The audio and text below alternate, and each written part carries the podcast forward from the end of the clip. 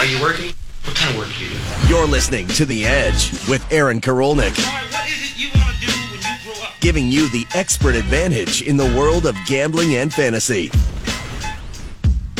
All right, we are rocking and rolling here on this Tuesday evening on The Edge. My name is Aaron Karolnik, joined by Al's brother, as always, and we have quite the show for you this evening. Of course, we are breaking down the conference championship games going on Sunday, and man, Al's brother, what I need right now. You know in the Adam Sandler movie Click when he can kind of flash through time and just skip ahead to the parts of life he doesn't want to see and in the end he basically skips his whole life doesn't see his kids grow up he's miserable and everything like that I mean, I'd like to skip ahead to Sunday. I might want to skip ahead to maybe May or June of 2021 as well, but I cannot wait for these games. How are you feeling? I'm excited, man. These are amazing matchups too. Like you got the old guard in Brady versus Rodgers, and then you got the new up and comers with Allen versus hopefully Mahomes. Like even as somebody, you know, most people in our market do want the Bills to, to win. Like there's a very highly populated uh, Bills fan base here in this market. But how can you not want to see Mahomes versus Allen and really get a good measure of how good this Bills team is? It's going to be great football if that's the case. Yeah, it would take so much of the buzz out of that game if Chad Henne strolls out there after on the opening kickoff. And uh, I mean, I, I think Mahomes will be out there. All indications from Kansas City, all the reporters there seem to believe that it wasn't necessarily a, a concussion. It was more of a, like a neck tweak. Some muscle in his neck was tweaked to the point where he was almost like choked out by Mack Wilson, the linebacker uh, for the Cleveland Browns. So I think you're going to see Mahomes out there, and so does Vegas, as the Chiefs are three point favorites as of this very moment. The Packers opened as four point favorites over the Tampa Bay Buccaneers, but that's been bet down to three and a half. And Al's brother, let's play hypothetical Tuesday. If Mahomes weren't to play, and and again, I, I think it's a it's a near certainty that he will be out there on Sunday. That's worth, I would say, nine points going from Mahomes to Henne. Are you in the same ballpark as me on that one? I don't know if I'm willing to go as high as nine. I'm more comfortable probably betting it to around six and a half, seven. I, I would say just because I think that, you know, Buffalo's defense, although they played exceptionally well against Baltimore, you know, in the past, you know, few weeks and this season really as a whole, they haven't been amazing.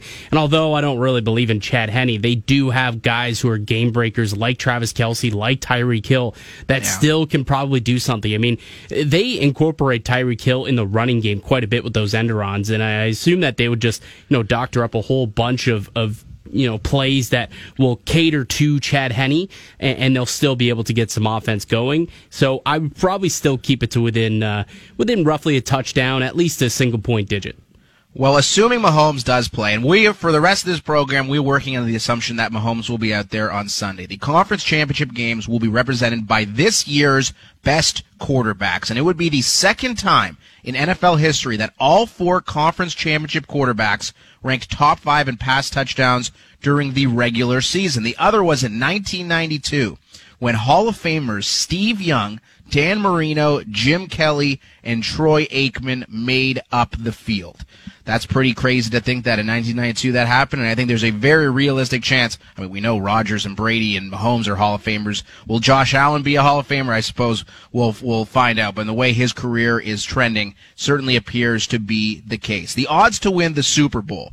Kansas City plus 200, Green Bay, Green Bay, I should say, plus 220, Buffalo plus 300, Tampa Bay plus 400. And so many people get caught up in those type of odds, Al's brother.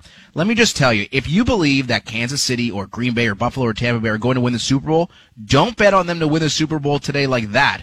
Bet on them money line over the next two games. It will yield better results. That's how you have to play it. You will get, you'll be getting a better price. But a more fascinating thing that I like to look at is the exact outcome. What will the outcome of the Super Bowl be? Which two teams will be playing in it, and which team will be the ultimate champion?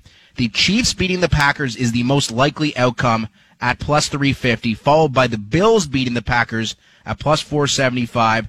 The Packers beating the Chiefs, the Packers beating the Bills, both go off at about fi- plus 500, while the least likely outcome is the Buccaneers beating the Chiefs at plus 825. So that's where we stand with regards to the odds for the Super Bowl and the exact outcome of the Super Bowl. But let's focus in a little bit more on the matchup between Kansas City and Buffalo. And it is very much a tale of two teams going in exact opposite directions when it comes to gambling and betting and against the spread prognostications. Because Kansas City, in its last nine games, is one and eight against the spread. And their only cover was done by a half point. They have been a misery to bet on, which is extremely counter to how it's always been with Mahomes and the Chiefs. They cover and they cover big. And that has not been the case this year. Meanwhile, the Buffalo Bills are on an 8 and 1 streak against the spread. Their only loss, of course, against the spread was against the Colts in the opening round of the playoffs. How much do those trends factor into you, Al's brother? Because for me, it means a lot. And I truly believe Buffalo has a real shot at not only covering, but winning outright and representing the AFC in the Super Bowl. I think that, uh, I certainly also am, am, riding the Bills fan wagon right now. But when it comes to you know the stat about how the Chiefs haven't been able to cover, they have been a very large favorite for a lot of these games. I don't, I can't remember the last time that I've seen them. Maybe the game against the Saints back, uh, you know, weeks ago, where they were just a three point favorite, right? Like like uh, within a field goal, you don't see the Chiefs getting that you know small of a of an opportunity. So I, I think that th- this lays into a small.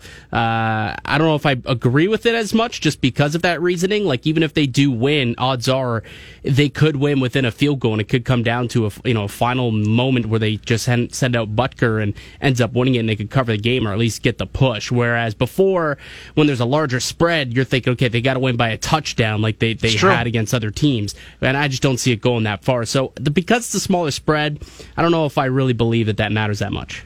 Well, what's fascinating about these two matchups, and again, we're talking about Buffalo and Kansas City and Green Bay and Tampa Bay, is that both teams, both of these matchups were played in week six. And that's an oddity that I found to be very intriguing considering what happened in those two games between the KC Chiefs and the Buffalo Bills. If you recall, it was a Monday Monday nighter. It was wet. It was rainy. It was windy. It was cold. A miserable night. KC won 26 to 17. The Chiefs racked up a ton of yards on the ground.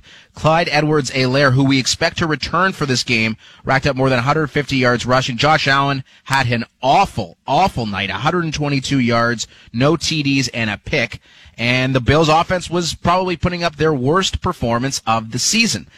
But this is a different beast for both Buffalo Bills and the Kansas City Chiefs since that time, and and weather. I mean, it always plays a factor in the playoffs. The the weather in Kansas City expected to be decent on Sunday, but you talk about what the Buffalo Bills represent defensively for Kansas City, and Kansas City's number one weakness is defending the run. They had the easiest run schedule in the National Football League this year, but just the 29th ranked run defense. That says a lot to me. Cleveland was not able to exploit that deficiency as well as they should have last week for a number of reasons. And Buffalo's not going to be able to exploit it either because they ran the ball one time in the first half last week. Do you expect perhaps Brian Daboll and company, the offensive coordinator for the Bills, to alter the game plan, maybe incorporate more Devin Singletary on the ground, or you just keep rolling with what works? No, they didn't keep rolling with what works. Like we've seen all season long, no matter who they're playing against, that ball is in Josh Allen's hands. They know that Josh Allen is their best weapon out there, and they want to make allow him to make as many plays as possible. Daboll has come out numerous times. I remember, uh, I think we were listening to, uh, I think Sal Capaccio was on the station earlier this week, and he was talking about how earlier in the year they had there was a game against the the New York Jets where I think they ran the ball like three times, and then Daboll was upset that they ran the ball three times because they planned on just having the the ball in Josh Allen's hands, and I think that's going to be the case going forward. And if you want to compete with with the Kansas City Chiefs, I really do think that this is going to end up being a shootout. And if that's the case, you've got to put the ball in Josh Allen's hands and he can move the ball forward because their running game really hasn't been that great. And sure, maybe the Chiefs haven't been too good when it comes to the running game. They've been allowing uh, quite a bit of, of yardage there, but I just, you know, Devin Singletary is much more effective when the passing game gets going early, and we see the run game more so get developed into the third and fourth quarter for the Bills. Yeah, and definitely it is safe to say that the Bills and their receiver group pose something significantly distinct from what the Chiefs were dealing with last week against the Cleveland Browns. And you're talking about injuries to the secondary for the Chiefs as well. Rashad Fenton and Bashaud Breeland are question marks. Um, one missing time with a foot injury, the other with a concussion. So the Chiefs can be in a tough spot defensively. And you think of what Stefon Diggs and Cole Beasley, John Brown, who's healthy, and Gabriel Davis can do. It's going to be tough for the Chiefs to defend. You're looking at a over under of 54 points, which is actually three and a half points lower than last week between KC and Cleveland, a game that went under by a large margin. The over under in Tampa Bay and Green Bay is 51 points. We're going to catch up with the Big E, Eric Cohen, our friend and TSN Edge contributor. Also, Luke Bellis will pop by a little bit later as well, another contributor to TSN Edge. That and so much more coming up right here on the edge here on TSN 1050. All right, we're back here on the edge, right here on TSN 1050. And whenever you hear Tragically Hip leading into a segment, it means one thing and one thing only. We'll be joined by our man, the Big E, Eric Cohen, a contributor with TSN Edge. Good evening, my friend. What's happening? Well, I uh, I can't wait till Sunday, Aaron, and it just feels like with everything going on. I mean, eh, come Monday, all I can say is uh, I can't wait till the weekend, and here it is Tuesday, and same boat. Can't wait till Sunday. Can't wait till the games because uh, definitely something to, to look forward to. the Big E, before we get to the NFL and everything that happened over the weekend, everything that's going to happen on Sunday, we need to address the tw- a tweet from our friend Craig Button, TSN Sure. resident scout and general manager. He says you head up TSN Hockey Department of Player Safety. Can you explain your role with that and what it entails? Yeah, you know what? Un- until the pandemic hit in March, obviously, we were all actually in the studio together and in person, and we could actually, like, you know, be together without masks and everything else.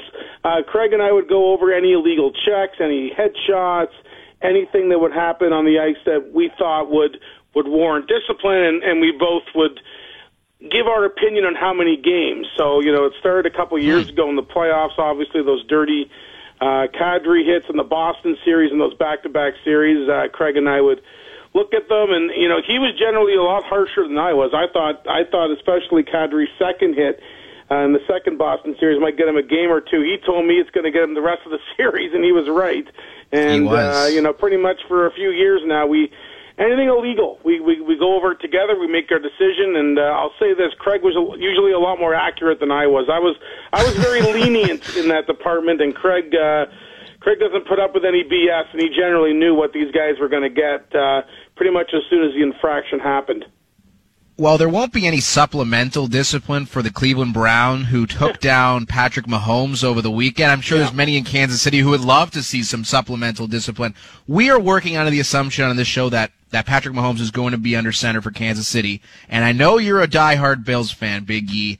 How are you feeling about the Bills? They're three point dogs in KC this weekend. Are you feeling optimistic, a little concerned? Run me through the gamut of emotions. Sure. Well, first of all, as far as the hit, I, I know that Travis Kelce and a few Chiefs were very vocal about it. Um, I, I personally did not think it was a dirty hit that was trying to get Mahomes out of the game. I mean, Mahomes was already hobbled by the time that hit happened. He already was dealing with, he'd already been in the tent once to look at his toe. Um, he wasn't very mobile. I was surprised Andy Reid actually called that play for him uh, because it put him in danger uh, to to what what could happen. And and I I did not think the Browns were malicious in the in the fact that I didn't think they were trying to knock him out of the game. Uh, so that's you know, if we're talking about what Craig and I used to decide, those were the kind of things that we would talk about. And uh, again, I'm showing my leniency here because I didn't think it was that dirty. Uh, as far as this week's game, I am very optimistic. I, I think the Buffalo Bills can win this game, whether it's Patrick Mahomes or whether it's Chad Henne under center. Obviously, it'll be a lot easier if it's Chad Henne because I think 30% of Patrick Mahomes is better than Chad Henne. And I'm a Michigan guy, and I'm still saying that. So, uh, yeah, I, I definitely feel like uh, Mahomes will be under center. I, I didn't think so initially when I saw the hit, knowing that how many concussion tests he would have to pass, and knowing that it would be an independent test, not just from like a Chiefs team doctor, but based on obviously what Andy Reid said after the game, based on the fact Mahomes was tweeting uh, right after the game ended, and uh, I would be shocked if Mahomes was not under center. So I think the line tells you that because if there was any thought that it would be Chad Henne starting, that line would probably be Bills minus four or Bills minus five. So Yeah. I do say Mahomes starts, and I think the Bills can still win the football game. They uh, right now, I, I have more more faith in Buffalo's defense than what I do in Kansas City's defense. I think Buffalo has, when under under Daboll, has figured out what they want to do offensively. You know, they completely abandoned the run against the Ravens. They saw how the Ravens uh, shut down Derrick Henry one week earlier, and just had a basically a game plan. Okay, well, we're just not going to hand the ball off at all. At all, then I think the Bills have shown over the last two and a half months that they understand what they need to do on offense. Josh Allen can pretty much do anything they're asking him to do. Uh, the win was terrible at, at the Ralph last week, which is why that game was so low scoring. If it weren't for that, I'm sure that uh, you would have seen much better numbers at Allen. I don't think the weather will be like that at Arrowhead this week, and I, I, I feel like the Bills are very confident that they can win this football game and beat anybody. And Patrick Mahomes, let's face it, while he, I expect he'll play, he won't be 100%. I wouldn't expect him running very much. That takes away a big element of what he does. They still have obviously Kelce. They still have Tyreek Hill. They still have all the weapons. They might get Helaire back, and they might get Watkins back, and we know what Kansas City has. But um, right now, I don't think anything scares the Buffalo Bills, including the Kansas City Chiefs. If you look back to week six, and again, we're joined by Eric Cohen from TSN Edge here on the Edge. I'm Aaron Karolnik, Al's brother behind the glass. In week six, Kansas City won 26-17, and we remember that game. It was a Monday night. It was cold. It was wet. It was rainy.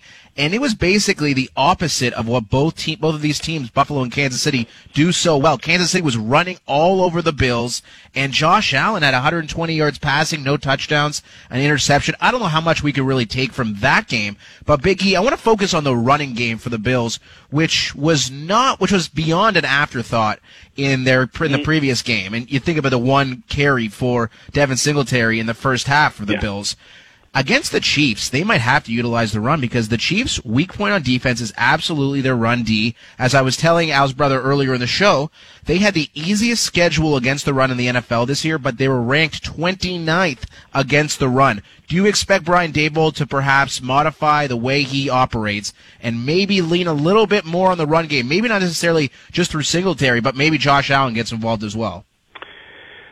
You know, I thought they would run more against the Ravens because it was so windy, and you know those conditions are not conducive to the passing game. And the Bills kept throwing, despite the fact they weren't having that much success. So I, I see your point, but I, I just feel like the Bills feel like their best chance to beat anybody is to have the ball in Josh Allen's hands. And, you know, I like Devin Singletary. He averaged almost five yards a carry last year when the Bills used to run the ball a lot more, but they've abandoned it. And I don't think that changes much this week. And I, I, I see your point about the Chiefs' weakness against the run, but it's not like the Browns were, um, you know, just handing off to Chubb and, and Hunt. In fact, Kareem Hunt only got five or six carries in that game, right? They were still asking uh, they were still asking Baker Mayfield to to throw the ball, and really their their best drive was that drive where they ended up fumbling at the one. That was all Baker throwing the ball. So I, I feel like you'll you know they're going to let Josh cook. They they don't care what the other team's weakness is. They want to play to their strength, not play against the other team's weakness. And you're right. In the first matchup, you know, Clyde Edwards-Helaire rushed uh, for 161 yards and the Bills literally could not stop the run. But that was their Achilles heel early this year. Was their run defense was atrocious. They really cleaned that up later. You saw against the Ravens, right? The Ravens have three guys that that run the ball as, as well as anyone, including their quarterback Lamar Jackson, and of course, you know Edwards and Dobbins. And the Bills gave up three points in that game. So they've cleaned up what their what their weakness was earlier this year when they played the Chiefs Week Six when the Chiefs ran all over them. Because in that game, Mahomes only threw for 225 yards. So you know, I, I feel like the Bills are going to do what works for them. That's just the way they are. They don't really, they don't really care what the other team's defensive weakness is. So I would expect you'll still see Josh Allen out there slinging it around and do not expect the Bills to run much. They, I think they found when they were losing the games earlier this year, they were running on first and second down, and they weren't getting anywhere. Right? That's that's what the Seahawks ended up doing the second half of the year, and you saw how you know their offensive numbers dipped. You know, when you have a quarterback like Russell Wilson, or in this case Josh Allen, let the QB do his thing, and uh, I wouldn't expect much of a run game from Buffalo. Well, there was one linebacker missing from the Bills lineup in that Week Six matchup. Al's brother knows who I'm talking about. His favorite player, Matt Milano. Al's Yeah, brother. We need to, Yep. we needed we needed to mix in his name. That is part of this show. Every single episode of The Edge, somehow Matt Milano's name comes up. I don't know how it, how it happens or why it does, but it always does. Let's Milano focus on big plays against Lamar Jackson on Saturday. Oh, yeah. he's a big part of that defense. Unbelievable cover linebacker. He Yeah. he makes a lot of big plays. That's a very important part, and he really has changed that entire team's defensive philosophy in the second half. Let's quickly touch on the NFC Championship. The Green Bay Packers three and a half point favorites over the Bucks. I'll be completely transparent. I thought New Orleans was going to beat up on the Bucks last week, thanks to noodle arm Drew Brees. Unbelievable player. We wish him best in retirement, but thanks for nothing, Drew. Uh, the Bucks were able to triumph and advance to Tom Brady's 14th conference championship game. And let me just articulate how crazy that is. The next closest quarterback is six. Terry Yeah. Bradshaw. Like, it is unbelievable to think of the level of domination that Tom Brady has put on throughout his career. How do you view this line, Green Bay minus three and a half, and where is your early line, Biggie? Yeah, let me just say this about Tom Brady, and obviously, I, I, I got really sick of the narrative about well, the reason why Tom Brady goes to every championship game is because he plays in a division with three bad teams: the Bills, the Jets, the Dolphins. You know, for all those years, that those teams were not very good. But once you get to the playoffs, you still, you know, Tom Brady had to beat the Ravens, the Steelers, the Colts when they were, you know, great with Peyton Manning and Andrew Luck. Um, you know, they, they Tom Brady beat a number of very good teams to get to 13 championship games with the Patriots. So when people try to take anything away from him, it, it pisses me off because it's it's just it's a terrible narrative to have. It doesn't matter what your division is; you still got to go win the games out of your division once you get to the playoffs. So give Tom Brady his due because going to 14 championship games is incredible. It, it really is, especially when you consider that you know under Jameis Winston the Bucks weren't even a playoff team. You know, the guy was throwing 30 interceptions, and now Tom Brady completely changed everything. Um, you know, so he deserves a ton of credit.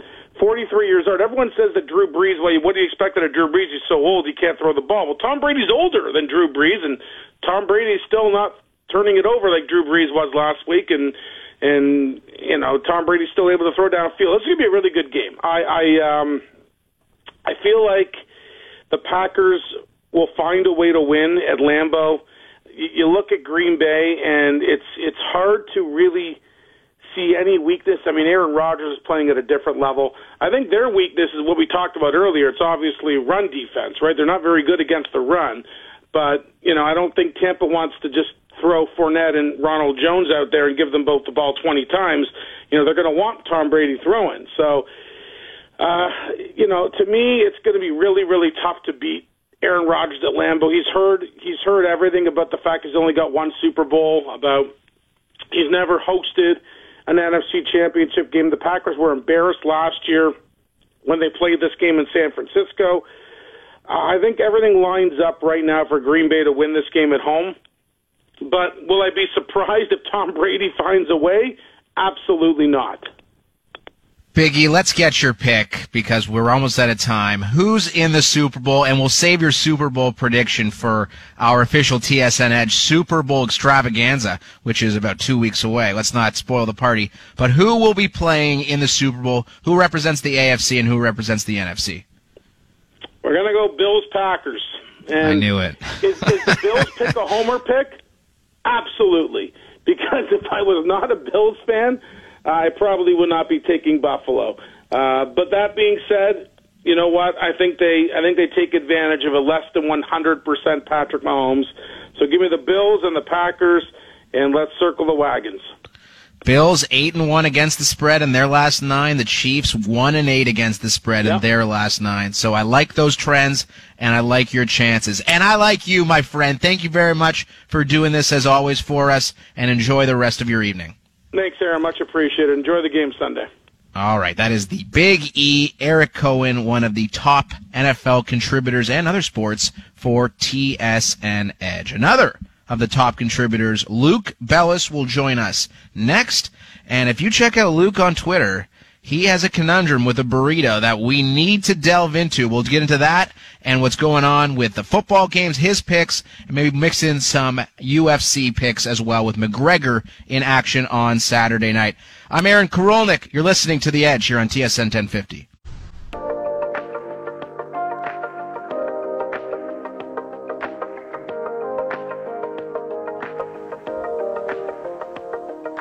Can't step on this. Al's brother, our DJ, take over here, buddy. Why is this being played? Set in the mood for our man Luke. All right. All right, back here on the edge. That's the weekend. He'll be playing at the Super Bowl halftime. I don't know how that's going to look, but I can't wait for the Super Bowl. I can't wait for the conference championships. I can't wait to talk to our next guest, Luke Bellis from TSN Edge. What's happening, Luke? Aaron, how you doing? Fantastic, thank you. But the better question, my friend, is how are you doing? Because you had a little bit of an incident with a burrito over the weekend. I saw you tweeting about it, but that I did not see the ultimate result. So you had one burrito that you think gave you food poisoning, but you were questioning whether or not to eat the second burrito. Did you eat the second burrito, and what was the result? Um, so, uh, you know, I put up a Twitter poll after the first burrito was eaten, and um, it was a rough, about a you know a four round battle with with the burrito at 5 a.m. later that night. And Okay. uh, put up, Spare put us the a poll. details, please. Yeah, put put up, put up a poll the next day asking if I should eat burrito number two. The poll said yes. My girlfriend said no, so I obviously had to agree with the poll to to piss off uh, the wife Nice. a little bit. But uh, I'm very happy to report that burrito number two uh, was a smooth experience, and I will be returning to that place probably next week uh, by the, for uh, when the football games come around because you know I I can't watch football without my burritos. So Well, amen, brother. And uh, whatever routines you have, you know, you keep them going because you have been on fire along with the entirety of the TSN Edge crew when it comes to making picks. So let's dive into the Tampa Bay Bucks and the Green Bay Packers, a game that I can't wait for. I mean, I can't wait for both games this weekend, but this game features Aaron Rodgers and Tom Brady, and it features a rematch of Week Six, a game in which the Bucks absolutely destroyed the Packers. Probably only the the only blemish on Aaron Rodgers' immaculate season was that game in Week Six where he threw two picks, his only multiple interception game this season, threw a pick six. 38 to 10. Do you take anything from that game into account this far into the season, or do you throw that out as merely a one off and you're back in the Packers minus three and a half against Tampa? How are you looking at this one? Yeah, I think it's hard to look at the regular season result for this game considering what we just saw a couple days ago, right? We saw New Orleans in the regular season um, have their way with Tampa in both games. You know, they made Brady uh, look out of place with a bunch of turnovers and, and a lot of pressure and, and two really convincing wins um, early in the season. And then you see by the time the playoffs come around, teams are, you know, you know, Tampa's offense is rolling again, you know, different situations with quarterbacks and whatnot. So I think it's hard to just look at a game early in the season and go, well, we saw this in October um, or November, and, you know, this is going to carry through to January. Um, so I, I do like Green Bay in this game. Um, I think Tampa was a big benefactor last week of the play of Drew Brees. Um, it looked pretty uh, pretty obvious to me pretty early in the game that New Orleans wasn't going to be able to move the ball a ton on Tampa. So, you know, they'd get down to the red zone and the drives would stall and they'd have to settle for field goals. And then ultimately, you know, Brees throws three picks. Uh, Jared Cook has that massive fumble and Tampa wins a turnover battle four nothing, scores four touchdowns off those. Uh, the way that this Packers offense has been going, I, I don't see them turning the ball over multiple times, let alone four. And uh, I think that plays a big factor in the game.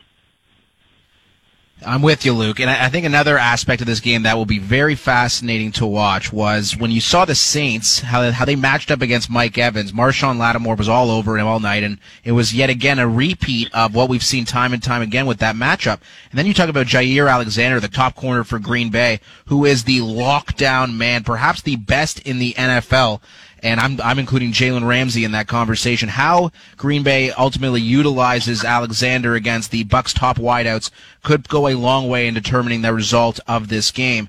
And let's move over to the AFC because we talked about it with the Big E in the previous segment. He's a Bills fan. He's back in the Bills plus the points against the Chiefs. And again, we're working under the assumption that Patrick Mahomes will be playing for Kansas City. When you see the Chiefs as three point favorites against the Bills and knowing that Kansas City has struggled so mightily covering spreads over the last 10 weeks while the Bills are on the exact opposite end of the spectrum, how does that affect the way you're handicapping this one? Uh, well, I got to I got to point out first of all that I I am an Indianapolis Colts fan. So when I talk about the Bills now, people just assume that um, I'm a I'm a bitter fan who's upset about the playoff loss, and, Okay. and frankly, those those people are correct. Um, but I, I I think I think Buffalo's a little fortunate. I, I can't believe I'm saying this. My the TSN.ca group chat is probably about to tear me apart. There's a lot of Bills fans in there.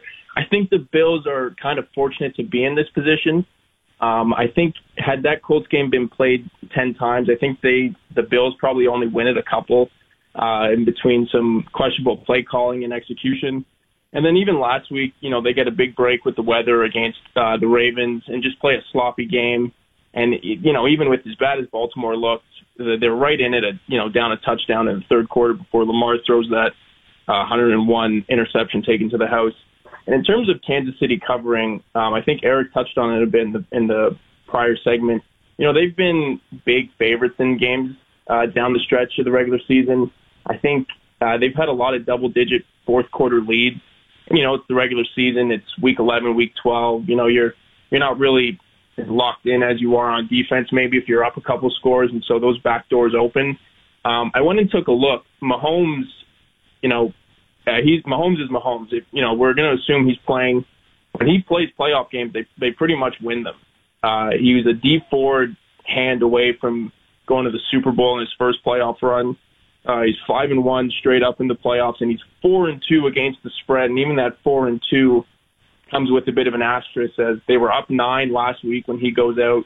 And again, it, you know, ifs and buts, we're canning nuts. Uh, if Dee Ford isn't offside, they win that game and cover. So if Mahomes is playing, I'm going to be backing him.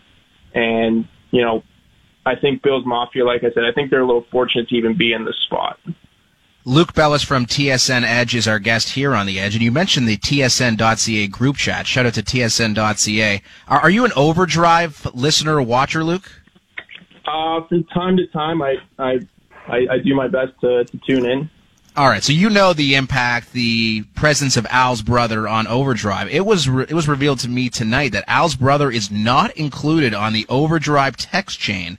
That really angered me. Al's brother, how do you feel about this? Yeah, I was. Uh, I mean, it is what it is. I'm still relatively new to the show compared to the other guys, and I'm not technically, I guess, part of it. So, Dude, you're on national television more than James Duthie. What are you talking about? I mean, I can't just invite myself. Yeah. Uh, also, uh, Luke, we should note that Al's brother texted me saying that he also had a problem with a burrito that was similar to yours. Go ahead, Al's brother. Take it away. Well, there's a burrito joint actually by where you live, uh, where I, me and a buddy of mine ended up grabbing burritos the one night, and the next day didn't go so well. And I text him like, "Hey, how you feeling today?" And he's like, "Ah, not too well." I'm like, "Me either," but he had left some behind, and I doubled down and ate it for dinner that night anyway. Sounds about right. Sounds about right. See, you guys, you and Luke, you and Al's brother have a lot in common. Doubling down on burritos and both Colts fans. Kindred spirits at TSN. When the pandemic clears, you guys should link up and form uh, maybe a gambling hind, you know, some kind of hive mind. And I think that would be a very profitable venture for both of you and and for TSN. Uh, Luke, we appreciate your time, my friend. Keep up the great work on TSN Edge. Keep churning out those winners and we appreciate you joining us. We look forward to having you back for the TSN Edge Radio Extravaganza Super Bowl edition. I just made that name up on the spot, but it rings nicely. Sounds good. Thanks for having me on, guys. All right, buddy. That is Luke Bellis from TSN Edge. Uh, which uh, which burrito spot was that, Al's brother? Because you're aware I live on King West. Just you can shout them out. It's not very complimentary, so I can't really remember the name of the place, but you know, uh, it's on Queen actually, right beside the Pizza Pizza. Oh, dude, you're going there? You got to stay away from Queen and Bathurst. That's a that's a bad uh, that's a bad spot. Yeah, it didn't go well. But Yeah. the best spot, uh, the one right near Belfast. And again, I'm Yeah, it's Wilbur. Wil- Wilbur is the best. the best, the best burritos I've ever had in my life. Anybody go I- check it. yeah. you know, free I have- ad, but unreal. Yeah. I have Wilbur every single week, sometimes twice, and I'm not ashamed to admit it because it is the class of King West delicacies. Okay, well maybe not the class, but it's a it's a fantastic place. And if anyone, you know, if, if basically if you don't live downtown these days, you're not going downtown. But if you live downtown or you're downtown for whatever reason, pop by Wilbur, quality spot. Anyways, that's enough to talk about Wilbur. We're gonna come back and break down the latest odds in the North Division. And we saw your appearance on national TV yesterday, Oz brother, your rankings. Do they jive with how Vegas sees the North? We'll get into that next on The Edge.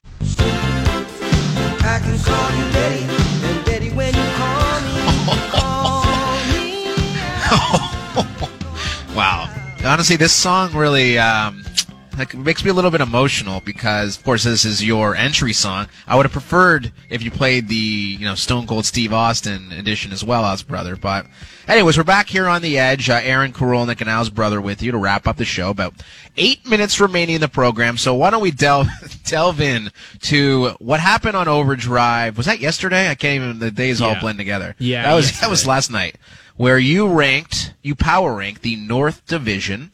I guess for basically the rest of the season, or is it for the current moment where we stand today? It was more so for the current moment, and that's what there was slight discrepancy on what exactly the power ranking was, but it was supposed to be for the current moment uh, and somewhat going forward. Uh, so there's, it was kind of a, a convoluted, I guess, Little bit. It was a fantastic segment, got a lot of buzz online, and a lot of messages went out to certain members of the TSN 1050 squad. Can't reveal anything else beyond that. But let's look how Vegas views the NHL's North Division. Not surprisingly, the Toronto Maple Leafs are listed as the favorite. They were before the season, and four games into the year, nothing really would have changed as far as the perspective on that. The Leafs are plus 120, followed by the Montreal Canadiens at plus 325, the Calgary Flames plus 490, Edmonton is plus 666. Now I can't talk. Vancouver plus 800, Winnipeg plus 900, Ottawa plus 3600. See you later. When it comes to your prognostications, Al's brother, where do you see value in betting the North? For me, I'm taking a look at Calgary, actually. Like, I, I think uh, you said you had it at what, plus 480? Yes, sir. So I have one actually at plus four four nine or five ninety um, on on we, one of we the don't we don't that say that we don't say that number on TSN 1050, Al's brother. Come Right. on. Okay. Right. But I do. but anyways, uh, I, so if if you can find it around that one, but either way, I think right now, just looking what the Calgary Flames have been able to do, and and the jolt that Jacob Markstrom has given them in net, they really do have a solidified person manning the pipes, and that's really been the the biggest downfall of that team for the past few years. You know, they've had elite elite defensemen in Giordano, in Noah Hanifin. Uh, you know, up front, they've got as good of a, a core four as anybody in Gaudreau, Monahan, Tkachuk. Uh, Elias Lindholm is also an unbelievable talent as well. So I, I really do think that the Calgary Flames are, are going to be a team to be reckoned with going all the way through in the Canadian North Division. And if you can get, you know, above 400 uh, on any, whatever book you're looking at, I think that's a decent bet because I, I can see them certainly winning. Yeah, there's there's there's definitely value there when it comes to Calgary. Montreal, I think looks has looked awesome. I mean, they beat up on Edmonton twice, and it looks like Edmonton might be finishing towards the bottom of the North. And Yeah. uh, for all those who hold those McDavid and Draisaitl futures, whether it be on the Hart or the Rocket, you might be sweating a little bit. But let's shift our focus to the Calder Trophy odds at this point in the season. Again, we are just three, four, five games into this 56 game season. But one man has emerged, at least early on, as the favorite, the clear cut favorite. Of course, I'm talking about Kirill Kaprizov with the Minnesota Wild, who's playing more than 20 minutes per night, has four points in three games, tons of power play time. He's the favorite at plus 170. I think that's pretty fair at this point. Do you think there's value on Lafreniere, Stützle, maybe Shesterkin, or anyone da- further down the board, Al's brother? I do, and and I- think that, and I'm surprised that the value has shifted so much. The number has shifted so much here. But Alexi Lafreniere, when it comes to the Calder, he was a clear cut favorite to start the year. You could get him for around 250, 300, uh, plus 300. Now I'm seeing 550 for Lafreniere. And I mean, I I think that that's great odds. He's a, a guy who's, who was a guy who certainly could have won coming into the year. The Rangers got off to a little bit of a slow start, but I can certainly see him picking up his game, you know, a dozen games into the season or so and going on an absolute tear. This kid is unbelievable. He's he's just young. He's a rookie. So when it comes to the battle between him and Kaprizov, Kaprizov is what 24 years old. He's Yeah, more of an established player. Played many years in the KHL. Has played against men. This is kind of a new thing for Lafreniere. So he's still kind of pick it, you know, pick up the NHL game at this level, playing amongst men. But I, I still think that he is a solid, solid candidate to win this award. If it's not um, Kaprizov, so, and at plus 550, I think that's tremendous value. Yeah, and, and you talk about Romanov, the kid in Montreal, the defenseman who came over from the KHL last year, didn't play, but now he's in their lineup. He's been a stud back there for the Canadiens, and if he continues doing what he's doing, he's playing a lot and a quality blue lineman. You talk about the Canadiens, their D and their goaltending as good as it gets in the NHL, and Romanov a big part of that. He is plus thirteen hundred. Now let's look at the Art Ross, and I mean. McDavid at plus 170, the heavy favorite. MacKinnon at plus 480 and Draisaitl at plus 600, even though he's had a little bit of a slow start to the year.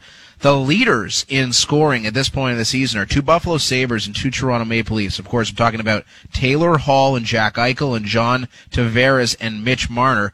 Marner and Eichel going off at plus 1500. I'm seeing Taylor Hall all the way at plus 3400 to take down the Art Ross and Tavares. I, I can't even find him. He's plus 6200.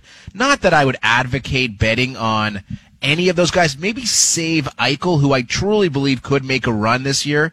But where do you see the value, if at all, on betting on the Art Ross? Or are you just back in the chalk and Connor McDavid?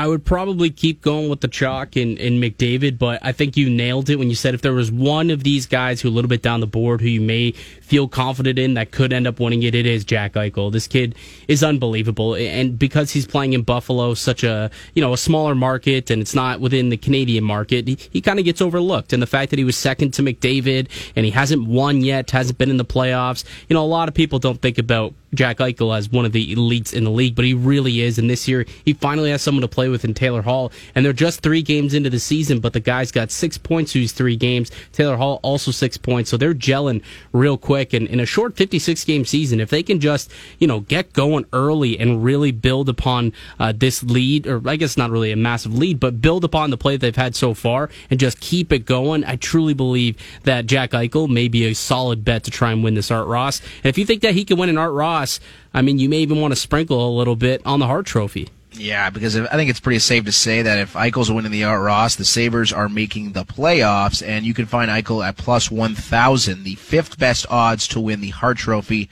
at this point. All right, let's get to our conference championship picks. Who will be in the Super Bowl? Al's brother, give me your AFC and NFC representative. I think it's going to be the Buffalo Bills taking on the Green Bay Packers. I'm I'm with you, man. I'm with you. That's what the Big E had to say as well a little bit earlier in the program. I forgot to ask Luke. That's my bad, Luke, if you're still listening. But I like the Bills and I like the Pack as well. And what a Super Bowl that would be. Basically, any Super Bowl matchup, any theoretical Super Bowl matchup will be incredible because of the quarterbacks involved and the history between all of these teams. But man, a a Bills even a, a Bills uh, Bills Bucs Super Bowl would be hilarious too, considering Tom Brady's dominance over the Buffalo Bills over the last 20 years. But it's a brand new ball game for both the Bucs and the Bills. Our ball game is at the bottom of the ninth inning. Oh, the final pitch and the game is over. That's the end of the Edge for tonight's program. Al's brother shaking his head. You're right. It was really lame. I apologize. My name is Aaron Korolnik. Uh, thanks to the Biggie, Eric Cohen, to Luke Bellis, and to Mike DeStefano, aka Mickey Canuck, aka Al's brother, for all of his hard work. We will be back Tuesday night, one week from tonight. No show on Friday, but we'll be ready to rock on Tuesday for more hard hitting analysis and winning picks. We'll be back then, and we'll chat with you then on the Edge.